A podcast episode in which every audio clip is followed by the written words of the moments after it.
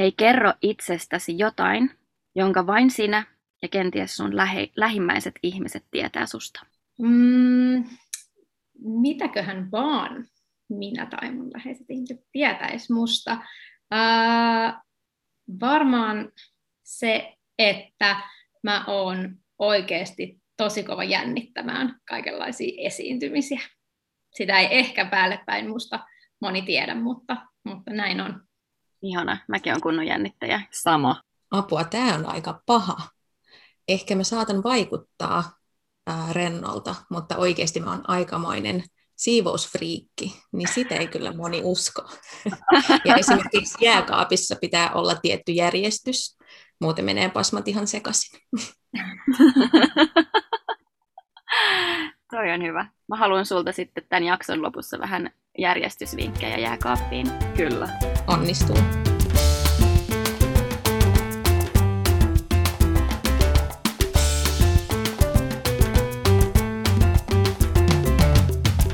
Hei, me ollaan tosi tosi pitkään haluttu tehdä tämä tärkeä jakso, eli päivän aiheena on tahaton lapsettomuus. Ja ehkä vielä sellaisena kulmana puhutaan siitä enemmän sellaisena kokemuksena kuin lääketieteellisenä määritelmänä. Lapsen saanti ei ole niin yksinkertaista kuin ajatellaan. Joo, tämä on niin tärkeä aihe puhua ja innolla odotan, että pääsen kuulemaan meidän päivän vierailta vähän ajatuksia tahaton lapsettomuus kuitenkin koskettaa noin joka viidettä suomalaista, eli noin 20 prosenttia väestöstä, ja lapsettomuus on usein tosi näkymätöntä ja se voi aiheuttaa pitkäaikaista surua. Ja jos me just mietitään, niin kuin Petra sanoi, että lapsen saanti ei ole niin yksinkertaista kuin ajatellaan, niin lapsettomuuden taustalla on monia syitä, eli ei vain se, että ei voi fyysisesti tulla raskaaksi. Joo, Väestöliiton perhebarometri selvitti tahattoman lapsettomuuden yleisyyttä 20-50-vuotiailla naisilla, ja tutkimuksen perusteella joka viides nainen oli kokenut jossain vaiheessa elämää tahatonta lapsettomuutta, eli lapsettomuus voi olla myös väliaikaista. Kuitenkin tahattoman lapsettomuuden kokemukset lisääntyy aina iän mukana, ja kokemuksena se on siis melko yleistä, mutta tosiaan aika näkymätöntä. Jokainen kokee lapsettomuuden tietysti eri tavoin ja se voi olla parisuhteen semmoinen ensimmäinen vakava vastoinkäyminen ja jopa kriisi. Kaikille se ei ole ehkä kriisin paikka, mutta jättää varmasti aina jonkinlaisen jäljen.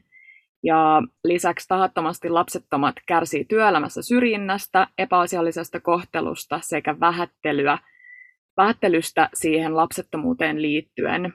Ja koska me ei olla aiheen asiantuntijoita, niin me ollaan kutsuttu tänne meidän etästudion mukaan vieraaksi kaksi ihan mielettömän upeata naista, jotka puhuu avoimesti omista kokemuksistaan. Eli tosiaan tervetuloa vaikuttaja yrittäjä Ani Frey sekä Keskenmenoklubin perustaja Laura Laitasalo. Te olette molemmat puhunut avoimesti lapsettomuudesta, lapsettomuushoidoista ja keskenmenoista, ja tuutte tänään kertoa myös teidän omista kokemuksista sekä tietenkin teidän tämänhetkisestä raskaudesta, koska te molemmat olette raskaana, onneksi olkoon. Ja joo, haluatteko kertoa vähän lyhyesti itsestänne? Ani vaikka ensimmäisenä. Joo, kiitos paljon. Ihan mahtavaa olla täällä ja keskustella teidän kaikkien kanssa näin tärkeästä aiheesta, mikä koskettaa tosi monia. Ja mitäs mä itsestäni kertoisin? Mä tosiaan olen yrittäjä Helsingistä. Mä rakastan taidetta, lapsia ja itsensä toteuttamista. Se on mulle tosi tärkeä juttu ja mulle on aina ollut tosi tärkeää puhua omista kokemuksista ja antaa sitä vertaistukea. Joo, mä oon siis Laura ja musta on myös ihan älyttömän hienoa, että otitte mut mukaan tähän. On tosi otettu. Kiva, kiva olla vierailemassa. Ja mä oon nyt vajaan vuoden verran kirjoitellut tuonne Instagramiin sellaista kuin Keskenmenoklubi, jossa alkuperäinen ajatus oli omien keskenmenojen jälkeen löytää sellainen kanava purkaa, purkaa niitä vaikeita tunteita, mutta siitä on myös kehkeytynyt aika mahtava paikka vertaistuelle monille, monille, monille ihmisille, jotka kokee lapsettomuutta tai on kokenut keskenmenoja. Ja myös sellaisille ihmisille, jotka ei ehkä vielä ole ja saattavat sitä niin kuin pelätä tai, tai sitten haluavat vaan ymmärtää sitä aihetta paremmin, mutta joka tapauksessa ideana niin kuin vähentää sellaista häpeän stigmaa koko sen aiheen ympärillä ja olla vaan tosi avoin siitä. Hei kiitos teille molemmille. Te teette ihan äärimmäisen tärkeää duunia. Ja teillä on aika erilaiset taustat liittyen lapsettomuuteen ja niihin kokemuksiin, niin haluatteko vielä avata, että mitkä on ollut teidän lapsettomuuden taustalla? Laura, sä puhuit keskenmenoista, mutta entä Ani? No, mulla on taustalla syöpähoidot. Mä siis nuorempana sairastin kolmesti imusolmukesyöpää ja mä sain tosi paljon niitä sytostaatteja ja ne käytännössä tuhosivat suurimman osan mun munasoluista ja niitä ei voitu silloin kerätä, koska juuri silloin oli kesäloma ja Labran henkilökunta oli lomalla ja ei voitu odottaa siinä tilanteessa.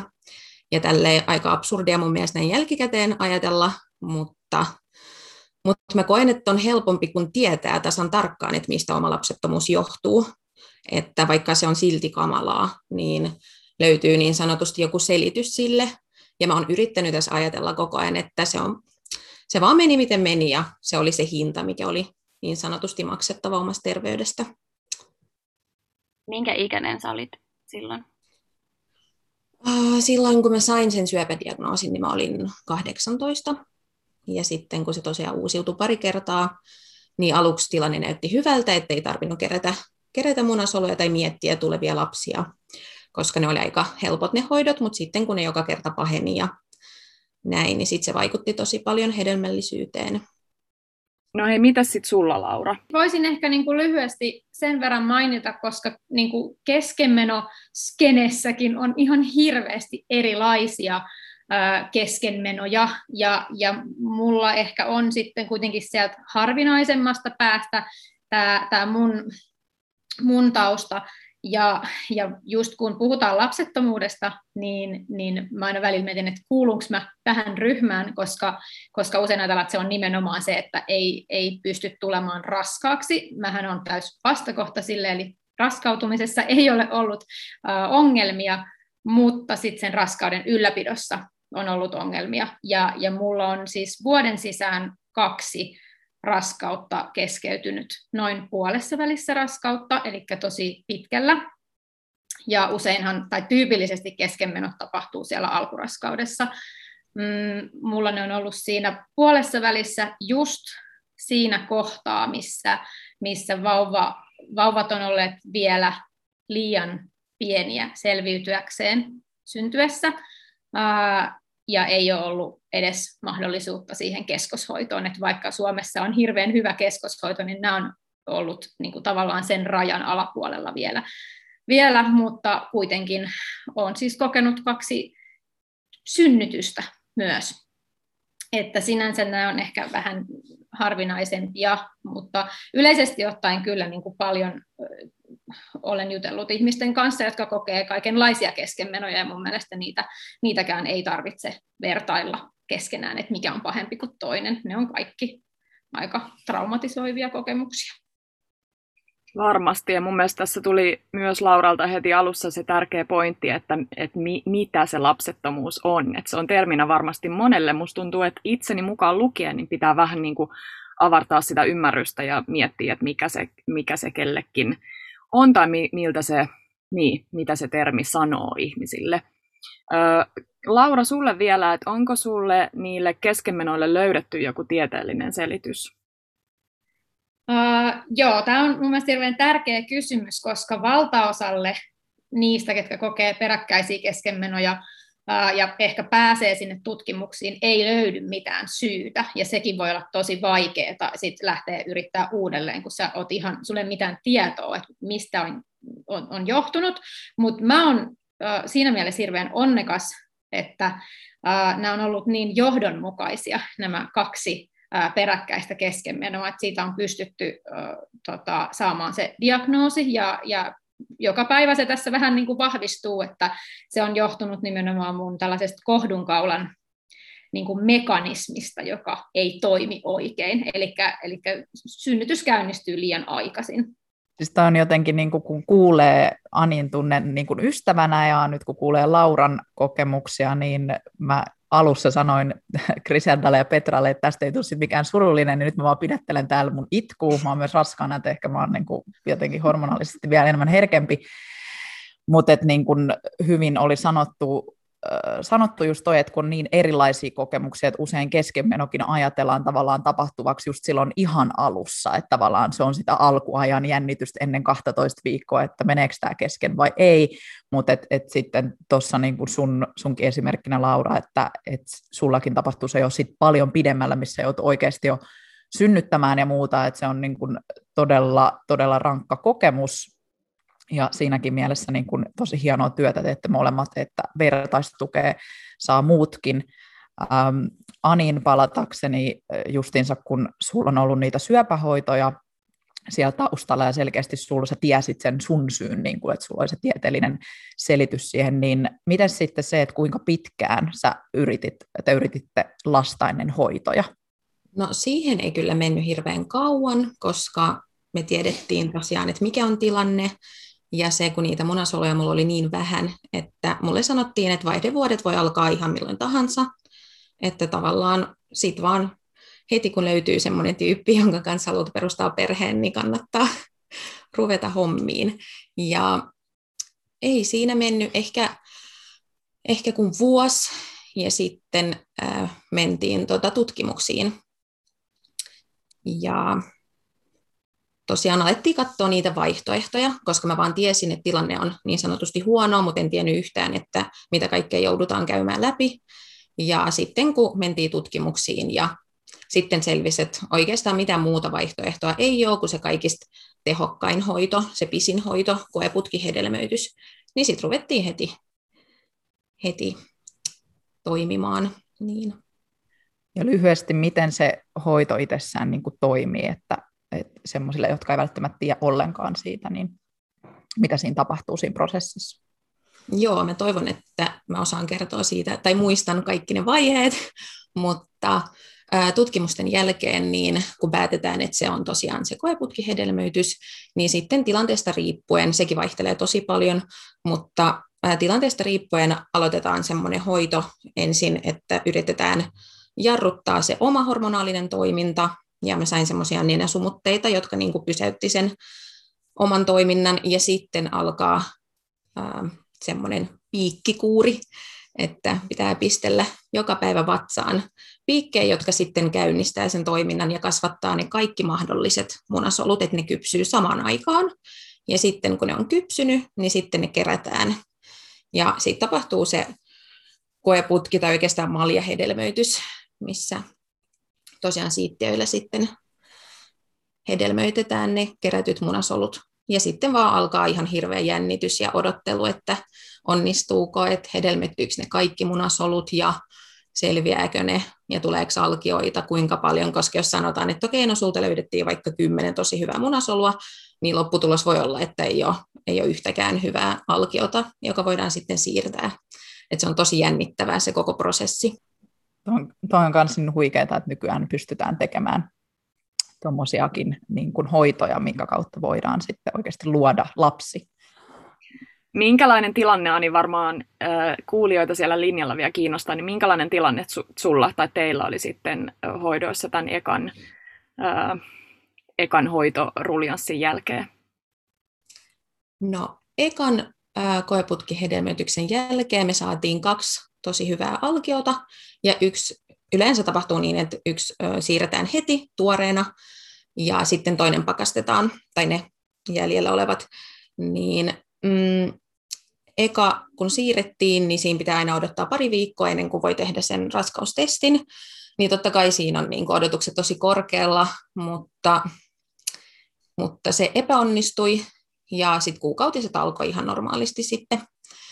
Ja piti pitää pientä taukoa, koska pää ei ihan kestä sitä, että ihan jatkuvasti käydään niissä, niissä alkion siirroissa ja keräyksissä ja näin. Mutta sitten kun tiesin, että okei, että siellä on yksi, yksi alkio pakkasessa vielä odottamassa, ja päästiin siihen pakastetun alkion siirtoon, niin taas se sama jännitys ja odotus ja parin viikon päästä testi.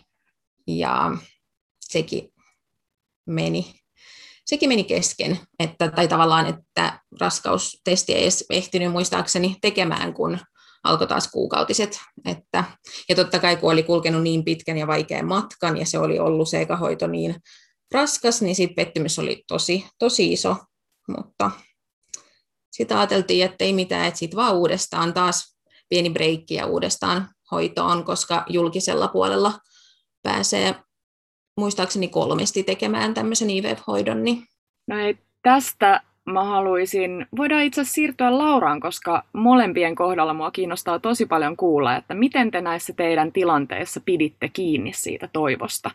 Teillä on molemmilla niin erilainen tarina, mutta silti tosi samanlaisia yhtymäkohtia. Miten sä, Laura, pidit kiinni siellä toivosta sitten tämän no, koko prosessin aikana, mutta erityisesti tämän toisen keskenmenon jälkeen? Tämä on vaikea kysymys ja multa on kysytty tätä tosi monta kertaa ennenkin. Mä en ole edes itse ihan varma. Musta tuntuu, että mä oon ollut jossain semmoisessa sumussa. Se, se on jotain, ihan jotain semmoista niin kuin mustaa magiaa, että miten, miten se unelma ja se toivo siitä jaksaa, miten sitä jaksaa ylläpitää. Mm, varmaan mulla se kehkeytyi. Me saatiin tokan keskenmenon jälkeen puolen vuoden yrityskielto, siis lääkäri suositteli, että älkää yrittäkö nyt puoleen vuoteen, että annetaan, annetaan kohdun levätä. Ja tota, se tuntui aluksi ihan hirveältä, ja toisaalta samaan aikaan ihan yhtä hirveältä tuntui ajatus enää koskaan yrittää. Et se oli niin pelottavaa, että antaisi tai altistaisi itsensä uudelleen vielä kolmannen kerran sille tuskalle.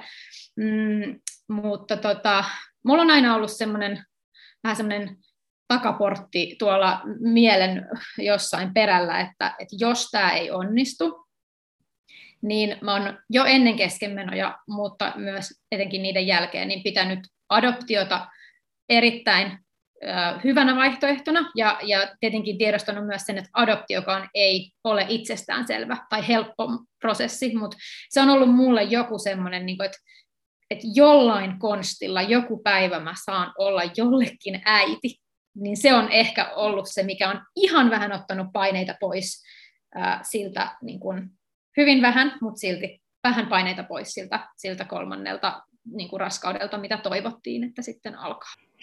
Täällä joutuu näköjään vähän yes girlit ainakin keräilemään itse, itseään, mutta tota...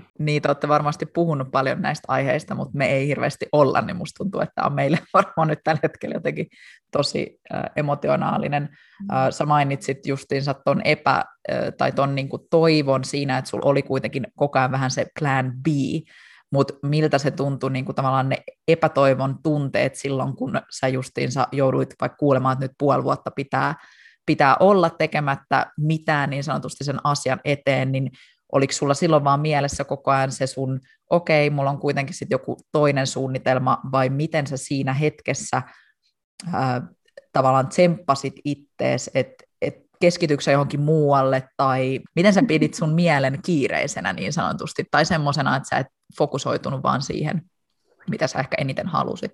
No oikeastaan se olisi ehkä ollut hyvä, jos olisi pystynyt pitämään oman mielen kiireisenä, ja esimerkiksi monet saattaa sitten niin kuin purkaa sitä kaikkea energiaa siihen, että tekee hirveästi töitä tai, tai treenaa tai, tai niin kuin jotenkin kohdentaa se jonkin muuhun.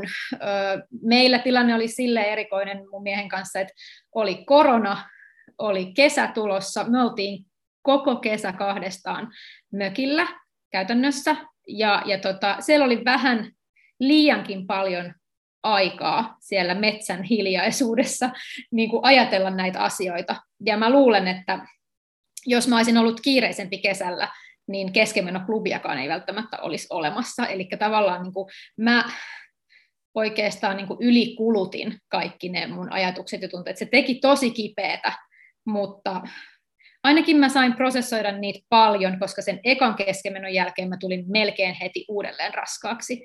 Ja sitten kun se toka keskenmeno tapahtui, niin mä vähän niin kuin oivalsin, että okei, mä en tainnut käsitellä näitä juttuja kauheasti. Mä keskityin siihen uuteen raskauteen. Ja nyt oli se mun aika niin kuin jotenkin valmistella itseni myös henkisesti siihen, että jos sattuisi käymään niin, että se kolmas raskaus sit ensinnäkin, että tärppää ja että se onnistuu, niin että musta on vielä ihmisenä jotain jäljellä niin kuin äidiksi jollekin. Että se oli se, mä menin kyllä ehkä vaikeamman kautta. Mä, me oltiin tosi hiljaa. Me ei kuunneltu edes radio koko kesän. Me oltiin aivan hiljaa siellä saaressa vaan ja siinä ehti, ehti sitten kyllä prosessoida näitä asioita ehkä vähän liikaakin.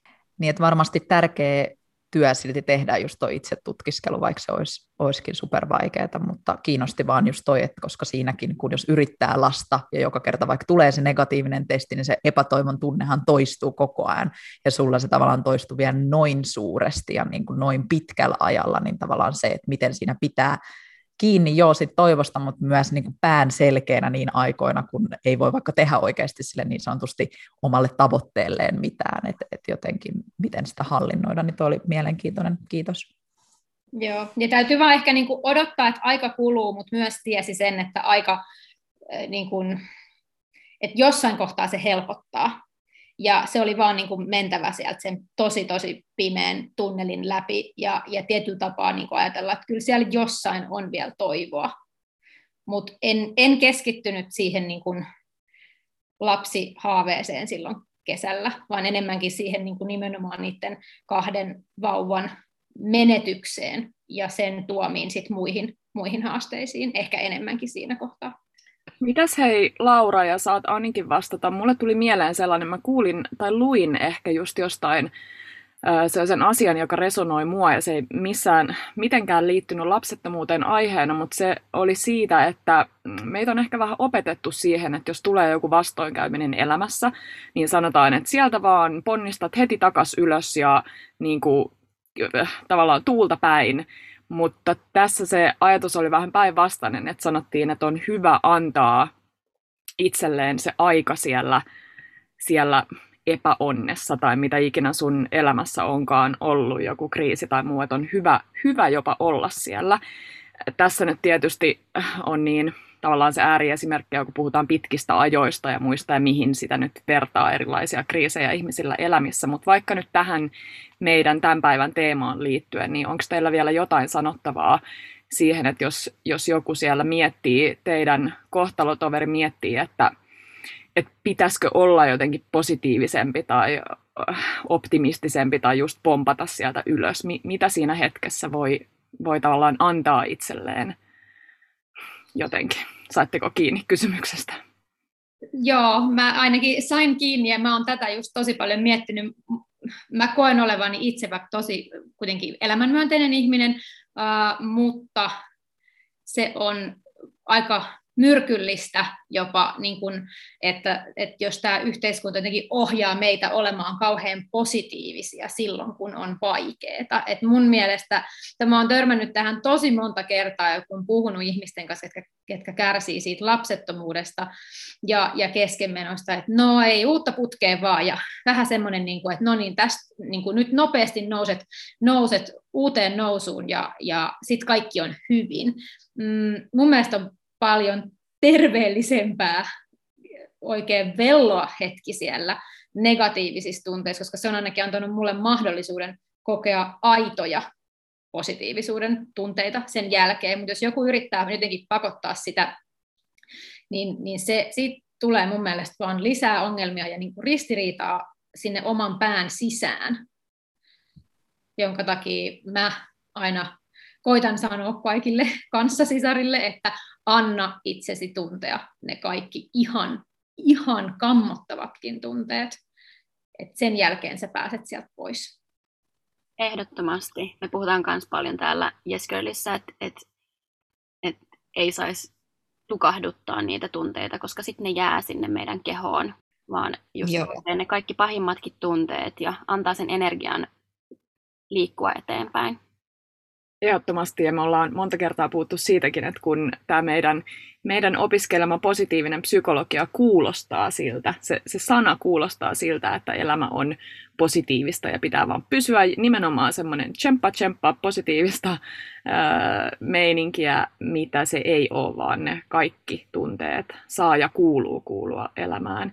Mitäs Ani, tuliko sulla minkälaisia tuntemuksia tästä? Joo, mä oon ihan täysin samaa mieltä Lauran kanssa, että munkin mielestä on paljon parempi velloa hetki edes niissä tunteissa. Ja koska mulla on kokemusta myös siitä, että esimerkiksi silloin kun sairastin syöpää, niin silloin mä en vielä tiennyt noista, että mikä on niin oikea tapa surra ja kannattaa kovaa olla sille, että no niin, että ei tässä mitään, että ryhdistäydy nytten, niin silloin mä käyttäydyn just niin, että, että ei nyt ole aikaa itkeä ja surra, että nyt vaan pitää hymyillä ja unohtaa ne pelot ja jotenkin vaan niin kuin tsempata.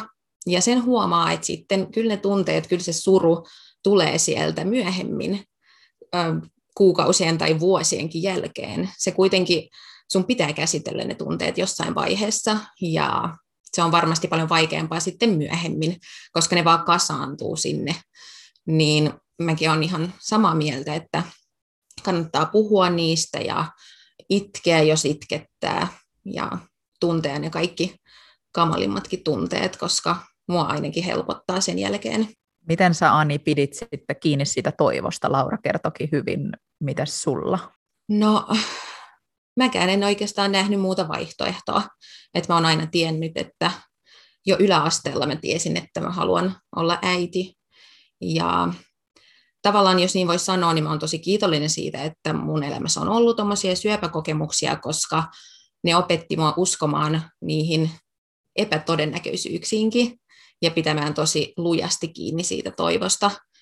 Ja kyllä mä tiesin, että, että jos ne koeputkihedelmöitykset ei onnistu, niin sitten voi miettiä luovutettuja soluja tai adoptio on myös mahdollista. Ja kyllä mäkin, niin kuin Laurakin sanoi, että mä uskoin tosi vahvasti, että musta tulee äiti tavalla tai toisella. Ihana. No hei, te olette molemmat tällä hetkellä raskaana.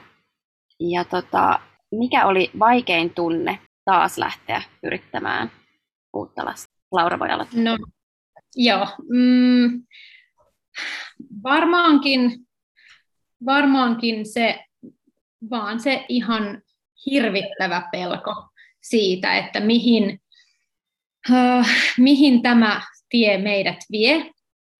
Ja, ja meillä ehkä kun huomasi siitä tokasta keskenmenosta, että, että se oli selkeästi vaikeampi käsitellä ja avasi tosi paljon niin kuin kaikenlaisia elämän haavoja auki, niin, niin tavallaan pelotti eniten se, että jos, jos käy niin, että tämä kolmaskin raskaus, joka toivottavasti alkaa, niin menee kesken, niin se, että missä, missä me ollaan mun miehen kanssa niin kuin yksilöinä ja, ja pariskuntana ja tiiminä, missä me ollaan ja, ja miltä meidän koko tulevaisuus näyttää, koska mä en, mä en tiedä, että olisinko sit, kuinka monta raskautta olisin enää halunnut kokea, jos kolmaskin raskaus olisi mennyt kesken. Oletko koko tämän ajan käynyt samalla terapiassa? Tai? Ää, mä aloitin terapian tällä viikolla.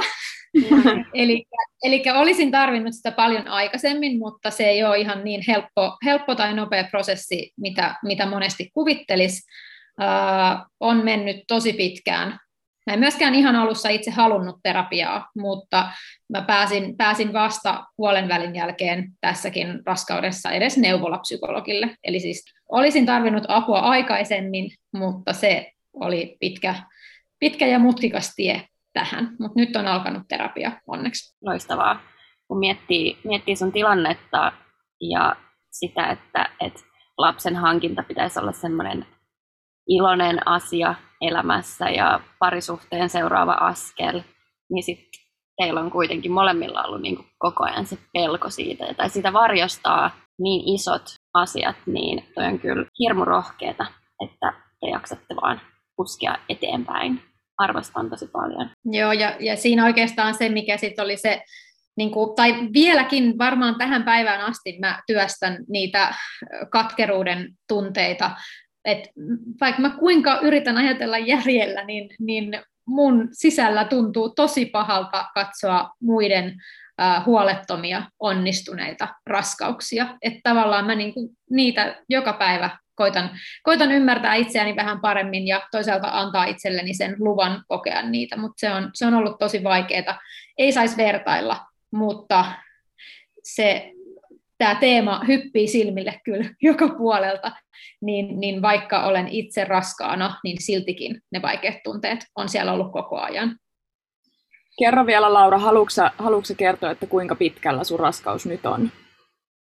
Mä oon nyt viikolla 30, eli nyt alkaa silleen vaikuttaa hyvältä. Ja tota, mullehan on tosiaan sen kohdunkaulan vian vuoksi ommeltu semmoinen tikki tonne kohdunkaulalle alkuraskaudessa, eli se nyt näyttäisi toimivan. Ja nyt jos, jos vauva rupeaa syntymään, niin hänellä on jo kaikki edellytykset selvitä myös keskoshoidossa. Että sinänsä hyvä, hyvä tilanne tällä hetkellä. Ihanaa. Mitäs Ani? Varmaan taas samanlaisia tuntemuksia kenties sulla ollut. Joo, kuulostaa kyllä tosi tutulta kaikki noi tunteet, mistä Laura puhui. Ja mulle tuli heti ensimmäisenä, silloin kun mä sain tietää, että, että ei ole niin helppo tulla raskaaksi, niin mulle tuli semmoinen mm, epäonnistumisen fiilis ja jotenkin vaikea myöntääkin, että semmoinen niin kuin häpeä jopa ja tunne, että on jotenkin viallinen naisena. Mutta ähm, ja sitten just se, Laurakin puhui siitä pelosta, niin sitten sit myös kun toisen kerran oltiin niissä hoidoissa ja sitten kun tuli se keskenmenokin, niin sen jälkeen se pelko oli semmoinen päällimmäinen tunne, että mitä jos taas epäonnistuu ja mitä jos mä taas menetän tämän pienen lapsen. Jotenkin mulle tuli se kiintymys siihen alkioon jo heti tosi varhaisessa vaiheessa. Niin sitten mua pelotti tosi paljon, että miten mä enää kestän tätä, että kuinka monta kertaa mä jaksan käydä näitä juttuja läpi ja miten se vaikuttaa just parisuhteeseen ja siihen omaan mieleen, että pysyykö pää kasassa.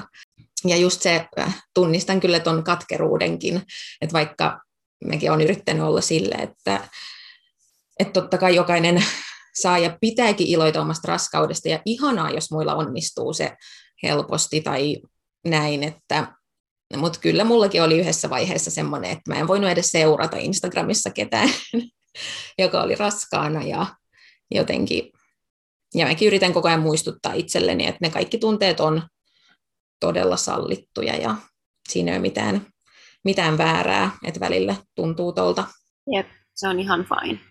Ja jos mä oon jotain oppinut mun terapiassa, niin se, että yrittää niin sanotusti kohdata lempeydellä nämä tämmöiset ikävämmät tunteet, niin mun terapeutti sanoi, että toi on ihan bullshittia, että jos sä haluat olla katkera ja vihata jotain, niin sit do it. Ja just toi on hyvä, että, että vaikka hiljentää jonkun Instagramissa, ettei näe niitä päivityksiä, jos, jos, tota, jos siitä tulee itselle paha mieli. Jep, siis niin tärkeää jotenkin sekin, että eihän sitä voi koskaan tuntea edes niitä, sit niitä onnen tunteita, niitä positiivisia tunteita kunnolla, jos se, että tavallaan käsitellyt niitä huonojakin, ja niin kun ne kaikki tunteet, niin kuin mä aikaisemmin jo tuossa mainittiin, niin kuuluu elämään, että jotenkin miksi niitä pitäisi sitten että ihanaa, että pystytte molemmat niin kuin, tälleen sanoakin ihan suoraan sen, että hei mä tunsin niin kuin katkeruutta tai muuta, että sitten joku siellä, joka nyt kuuntelee tätä podcastia, niin pystyy myös itse ehkä ymmärtämään, että ei välttämättä ole se ainut ihminen, joka tuntee vaikka sitä katkeruutta muita kohtaan, että se ihan varmasti kuuluu siihen prosessiin, kun jotain haluaa, haluaa paljon ja niin kuin on, on pitkään yrittänyt ja on epäonnistumisia ja muuta, niin silloinhan se on ihan luonnollinen tunne, että, että se tuntuu tuntuu raskaalta nähdä muilla sitä, sitä onnea, mitä ehkä itsekin olisi halunnut. Miten sitten, jos äh, siirrytään vähän tähän niin kuin just, että miten te saitte tietää raskaudesta? Sehän on aina sitten semmoinen, niin kuin, no te vähän nyt avasitte mole, molemmat jo, mutta että mil, miltä se niin kuin tuntui se onnistunut raskaus? Oliko siellä just vielä vähän tuota pelkoa, niin kuin sanoitte, epä, sitä epä, sitä ehkä semmoista, niin kuin, että onnistuuko tämä vai muuta, mutta oliko jotain onnenkin tunteita tietysti? No, mulla ainakin siis kyllä oli onnen tunteita sit, kun sinne asti päästiin, niin, niin tota, kyllä mä niin kuin koitin ajatella vaan sillä että hei, tähän me ollaan nyt tähdätty, ja koska ennen tätä kolmatta raskautta oltiin saatu lääkäriltä jo sit vähän niin kuin No, tätä diagnoosia oltiin selvitelty ja oli, oli kohtuu varmaa, että saadaan se tukiommel sinne kohdunkaulalle ja tavallaan, niin kuin, että, että tähän raskauteen nyt sit panostetaan kaikki mahdollinen ja, ja lääketieteen ammattilaiset on niin kuin meidän tukena siinä. Niin kyllä, kyllä se oli niin kuin iso suunnitelma ja sitten tämä oli se isoin tärkein steppi siinä, että sai sen, sai sen viivan sinne. Et meillä oli mä menin aivan semmoiseen raskaustestipsykoosiin siinä, kun ruvettiin yrittämään ja ostin tuosta lähikaupasta joka päivä lisää raskaustestejä ja testasin aivan liian aikaisin ja se oli silleen niin kuin, tietenkin aika ahdistavaa semmoinen niin kuin pakonomainen käyttäytyminen. Sitten mä olin jo vähän luovuttanut sen suhteen ja sitten meillä oli mun miehen kanssa vähän semmoinen pieni riita eräänä sunnuntai-iltana ja mä lukittauduin sitten vessaan vähän kiukuttelemaan, että no mä teen nyt tuon yhden testin tuosta vielä. Ja siihen tulikin semmoinen ihan haalea viiva, ja sitten mun piti nöyränä kutsua mun mies sinne vessaan ihastelemaan sitä viivaa mun kanssa, joka oli melkein olematon, mutta kuitenkin siinä, niin kyllä, kyllä se sitten tuntui siltä, että että että että tämä on nyt, nyt tästä alkaa se tosi pitkä ja vaikea matka, joka saattaa niin kuin, tuottaa sen toivotun lopputuloksen. Miten Anni? No se tuntui aika epätodelliselta silloin, kun mä tein, tein sen raskausteistin ja myös huomasin sen tosi, tosi haaleen viivan ja mun piti vielä yrittää olla innostumatta, koska tosiaan kun edellisellä kerralla oli mennyt raskaus kesken aika alussa, olisiko se viikko kuusi, ja silloinkin mä olin tehnyt positiivisen raskaustestin, mutta aika pian sen jälkeen se sitten meni kesken, niin me sovittiin vielä miehen kanssa, että ei innostuta, että yritetään pysyä silleen, että no katsotaan, mutta Adamassa tunnet mut, niin tiedät, että miten hyvin se onnistui. että tosiaan sen viimeisen alkion siirron jälkeen, niin mä menin heti apteekin, vaikka mä tiesin, että tässä pitää odottaa pari viikkoa, niin mä menin heti ja ostin semmoisen ison pakkauksen, missä oli joku kahdeksan tai kymmenen testiä. ja meni ehkä, okei okay, mä maltoin odottaa ehkä neljä päivää, mutta sitten mä rupesin joka aamu testailemaan ja sitten kun mä huomasin sen pienen pienen viivan, niin mä olin ihan, että ei vitsi, että nyt onnistui. Niin sitten kun huomasin joka aamu, että se vaan vahvistuu ja vahvistuu, niin kyllä se tuntui aika uskomattoman ihanalta vaikka yritti olla silleen, että no mut hei, katsotaan vielä, että katsotaan kuusi viikkoa, ensin oli se kuusi viikkoa, koska viimeksi oli mennyt kuuden viikon kohdalla kesken, sitten kun oli mennyt sen yli, niin sitten no katsotaan, että päästäänkö me sinne ultraan ja näin, että koko ajan oli semmoisia vaiheita, että, että no emme vielä voi innostua ja pitää odottaa, mutta, mutta kyllä silti jossain siellä takaraivossa oli se semmoinen hullun onnen tunne. Ihana. Miksi te annatte paljon toivoa toivoa meille naisille, joilla ei ole vielä lapsia. Hei, nyt on ihana. Anilla on siis ihan any day vauva tulossa sieltä maailmaan ja Lauralla tosiaan mennään siellä hienoilla viikoilla jo.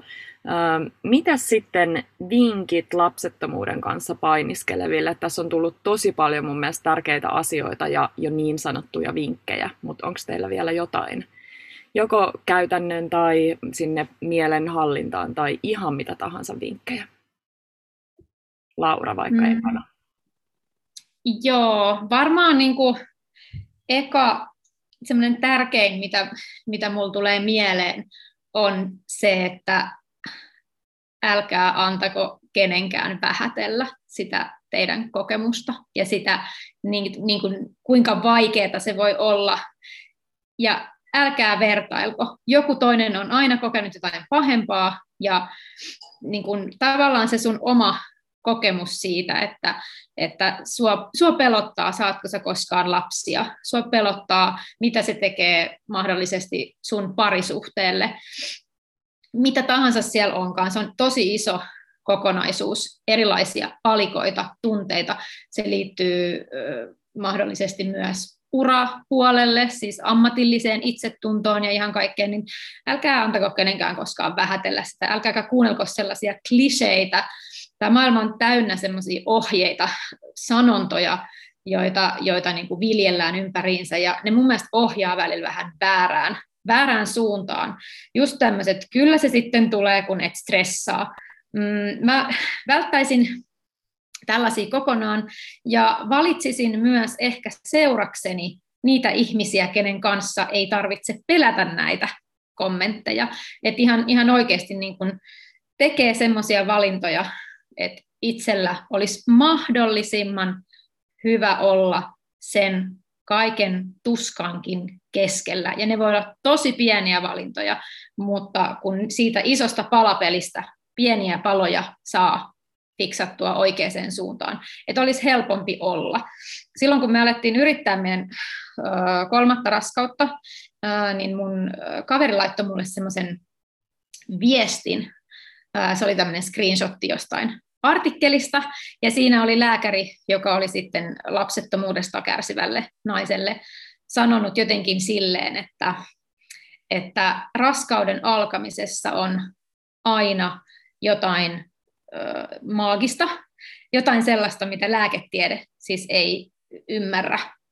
Ja en tiedä, tuleeko koskaan ymmärtämään, mutta lääketiedekin myöntää sen, että se ei ole ihan mustavalkoista. Ja, ja tavallaan paras neuvo, mitä tämä lääkäri pystyi, pystyi tälle naiselle antamaan, oli se, että sulla itsellä olisi mahdollisimman hyvä olla. Se ei tarkoita sitä, että pitäisi pysyä positiivisena tai lopettaa stressaaminen, mutta just se, että antaa itselleen, sallii itselleen mahdollisimman paljon hyvää siinä vaikeassa tilanteessa. Ihana, ja sitten myös se, että ei vähättele itseään ja niitä omia kokemuksiaan.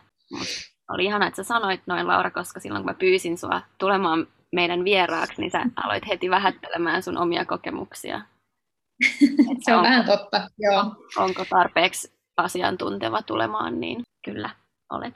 Joo, täytyy itsekin noudattaa tätä, tätä vinkkiä, niin joka päivä koittaa muistaa, että ei, ei vähättele niitä omia, omia kokemuksiaan. Et ei, ole, joo, ei ole mitään vippaskonsteja niin kuin siihen, etteikö lapsettomuus, tai että miten lapsettomuus ei tuntuisi niin pahalta. Se on elämän isoin, mahdollisesti isoin asia, tosi monelle meistä, että saako omia lapsia ja se on jotenkin sisään rakennettu meihin, niin, niin ei sitä, sitä voikaan niin kuin sitä tuskaa pienentää, mutta jotenkin se, että sen tun, niiden tunnemyrskyjen keskellä löytäisi niitä hyviä juttuja sieltä ja sitten just se, että älkää vähätelkö teidän kokemuksia. Ihana. Entäs Ani, onko sulla vielä jotain täsmävinkkejä? No, mä en tiedä, onko mulla enää mitään lisättävää, kun Laura sanoi niin, niin hyviä juttuja ja näin, mutta ainoa, mikä mulle tulee mieleen, on se, että, että älä jää yksin, koska jotenkin silloin, kun mä tajusin, että, että me joudutaan niihin lapsettomuushoitoihin, niin mä ajattelin, että apua, että eihän normaalisti käy näin, ja oli tosi yksinäinen olo, niin sitten onneksi mä oon huomannut, että nyt muutamassa vuodessa tästä on ruvettu puhumaan niin paljon, ja se vertaistuki on oikeasti ollut mullekin tosi tosi tärkeä, että jos ei tunnu luontevalta puhua vaikka läheisille ja ystäville, niin sitten kannattaa mennä puhumaan vaikka terapeutille tai työterveyspsykologille, että, että mä suosittelen, että ei jäisi yksin niiden vaikeiden tunteiden kanssa. Ja sitten sekin vielä tuli mieleen, että vaikka lapsettomuuden jälkeen tulisikin raskaaksi, niin ne lapsettomuuden jättämät jäljet ei välttämättä poistu. Ja just se, että joku saattaa ajatella, tai mullakin oli vähän semmoinen fiilis, että no onko mulla enää lupaa, että nyt kun mä oon raskaana ja mun pitäisi olla tosi onnellinen kaikesta, onko mulla lupaa vielä surra sitä lapsettomuutta ja sitä keskenmenoa ja näin, niin äm, ilman muuta on, kaikilla on, ja ne asiat pitää käsitellä, ja mäkin mietin silloin, kun mä menin juttelemaan neuvolapsykologille, että voiko mä edes puhua näistä jutuista, mutta suosittelen lämpimästi, että kaikki tunteet on sallittuja, ja ihan sama mikä se lopputulos on, että vaikka onkin raskaana ja saa sen vauvan syliin, niin silti ei saa jäädä yksin. Niin ihanasti sanottu myös toi, että että tavallaan just toi kaikki tunteet, mitä me ollaan tässä nyt toitotettu, on sallittu, koska musta tuntuu, että usein sit varmasti, kun se onnistuu teidänkin molempien kohdalla se raskaus, niin sitten tuleekin se, että wow, että voiko mä tavallaan nyt kokea tämän täysin tämän onnen ja sitten vaikka ihmisille, jotka on tullut raskaaksi ilman mitään hoitoja tai ilman keskenmenoja, niin tavallaan saaks mä nyt iloita tästä, koska muut saattaa kokea jotain tosi paljon ikävämpää kuin minä, mutta siinä ehkä palataan just siihen, mitä te molemmat sanoitte, että ei saisi vertailla itseänsä kenenkään, ihan sama onko se niin kuin huono vai hyvä kokemus, mitä tahansa, niin kaikki, se, että sä saat olla tosi onnellinen siitä tai sä saat tuntea silti niitä huonoimpiakin, huonompiakin ja negatiivisia tunteita, että ne kaikki niin kuin kuuluu siihen prosessiin. Ja mun mielestä sä oot, Ani, sä oot tosi niin kuin paljon puhunut äh, ihan ystävänä noista sun kokemus, kokemuksista, mutta sitten myös somessa. Ja yksi, minkä sä just viime aikoina vissiin sanoitkin, että vitsi, että saanko mä valittaa nyt tästä raskaudesta. Että nyt mulla on välillä ollut vaikka niin kuin, tietenkin raskauteen kuitenkin kuuluu myös niitä huonompia tunteita ja niitä, että saattaa vähän sattua jonnekin ja muuta, niin saanko mä nyt sitten valittaa tästä että tavallaan taas palataan siihen, että kyllä ne kaikki oike- niin kuin tunteet kuuluu sinne ja ne on osa sitä matkaa, että ei vähättelisi tai just vertailisi muihin, niin ihanat, ihanat ja tärkeät vinkit teillä molemmilla. Hei, jokaisen jakson lopussa me Jeskölit täällä jaetaan meidän kirjakerhovinkkejä. Voi olla myös joku dokkari tai podcast tai mitä tahansa, joku inspiroiva asia. Niin onko teillä Ani ja Laura vielä jotain kirjavinkkejä? No, mulla tota, tuli ensimmäisenä mieleen äh, englannin kieli, ne ei saa suomen kielellä, mutta englannin kielellä tota, äh, somessa tuolla Instagramissa on semmoinen kuin Zoe Adele, joka, joka kirjoittaa keskenmenoista. Ja, ja tota, äh, se, hänen tilinsä äh, siellä ihan Instagramissa on ollut, ollut tosi hyödyllinen. Ja, ja hänellä on sitten useampikin näitä kirjoja, joita hän on kirjoittanut aiheeseen liittyen. Mä tilasin uh, itselleni viime vuonna. Hänellä on tämmöinen The Baby Loss Guide, jossa sitten käsitellään, käsitellään sitä prosessia siitä, että miten, miten päästä siitä siinä matkassa eteenpäin, kun, kun menettää vauvan uh, ihan missä tahansa raskauden vaiheessa.